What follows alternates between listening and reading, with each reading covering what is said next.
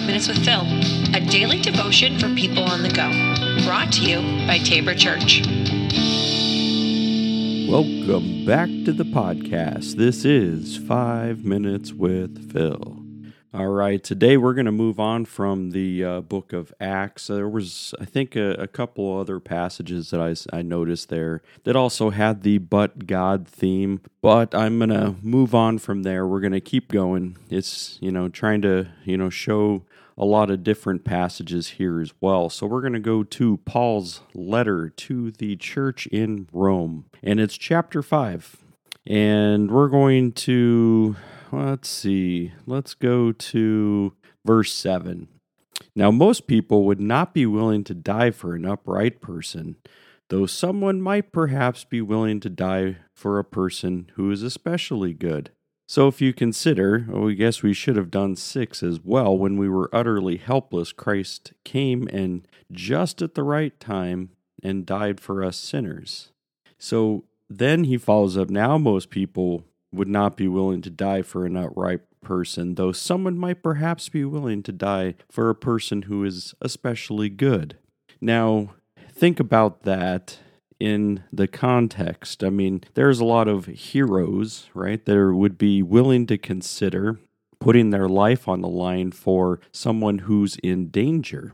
But I think even as as this is trying to point out here is that you know we would want to consider you know saving our lives for someone that we that we love maybe family member friend uh, even a neighbor um, somebody that we know somebody that we're like yeah, yeah they're they're they're good people but are we willing to consider trying to die for someone that is our enemy and that's really the you know, when it comes down to it, I would say most human nature says, like, I'm not going to die for my enemy.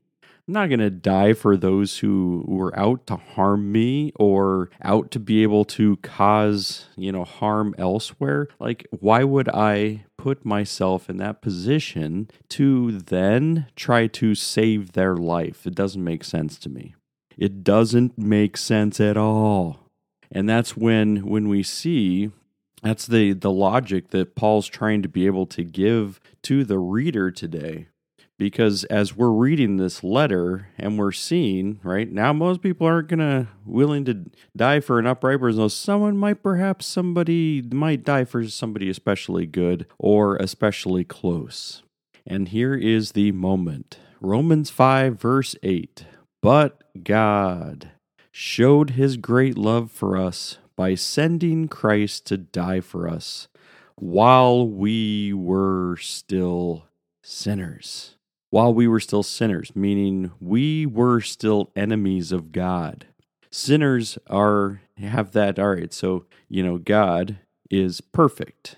You know God is perfect in everything. And and so when there's any sin God has to be separated from it because perfection cannot be involved or in the mix with things that are not.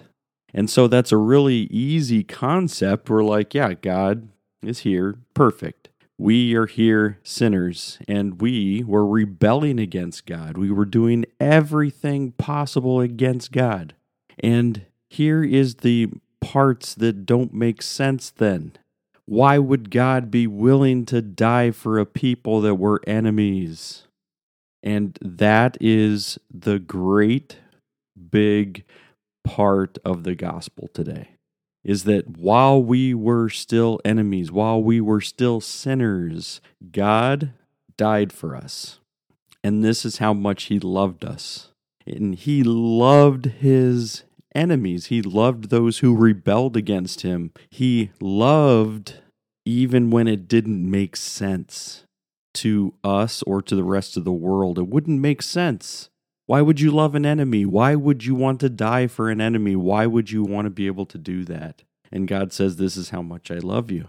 This is how much I'm, how far I'm willing to go for you.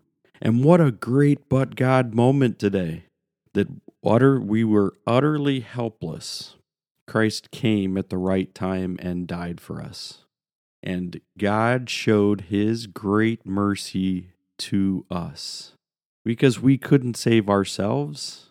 We were perfectly content to be an enemy of God and be on the other side because we always, you know, in our human nature, believe that everything's fine. We're going to be fine. Everything's fine. Like, and if it's not, I'm going to justify it till it is. But God showed his great love for us because he knew that we couldn't help ourselves. And he sent Christ to die for us.